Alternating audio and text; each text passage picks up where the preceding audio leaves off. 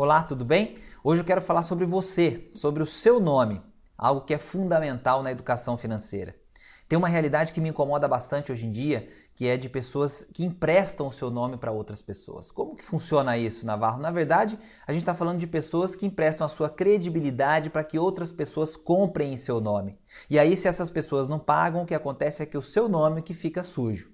Isso, é, dentro do universo da educação financeira, é uma das coisas mais importantes que a gente tem que lembrar e que a gente tem que praticar. O nosso nome, ele é o nosso maior ativo. A nossa credibilidade perante as pessoas, o legado que a gente deixa perante as pessoas, ele é fundamental dentro desse universo do planejamento e do cuidado com as finanças. Então, é, eu vou falar uma coisa que parece óbvia. É, se você ama a pessoa que você está é, é tá em contato e que precisa da sua ajuda financeira, é, não empreste dinheiro para ela, não empreste o seu nome para que ela compre é, usando a sua autoridade, a sua credibilidade. Se você pode ajudá-la, doe esse dinheiro.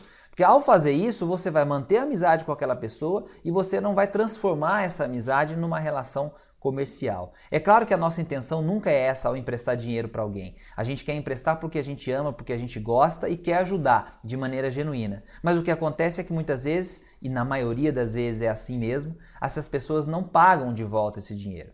Se ela pegou alguma coisa no seu nome, é o seu nome que vai ficar sujo. Você pode passar por problemas financeiros e até por restrições é, no seu é, universo de consumo por conta daquela decisão. Se ela só pegou dinheiro emprestado sem sujar o seu nome, você vai querer dinhe esse dinheiro de volta e você vai ficar cobrando. E essa cobrança vai gerar um atrito entre vocês e esse atrito pode fazer com que essa amizade ou esse relacionamento é simplesmente desapareça. Então, pense com carinho no seu nome e em como você lida com essa questão financeira associada ao seu nome. Se você ama realmente, eu acho que o melhor a fazer é doar. E claro, você vai fazer isso uma vez e você vai deixar claro que você está fazendo isso por esse relacionamento, por essa amizade e que é, você não tem condições de ajudar mais. É, e isso é para mostrar para a pessoa que você também ama ela e, e que não adianta ficar dando corda para uma pessoa que não consegue lidar bem com essa questão emocional é, associada ao dinheiro.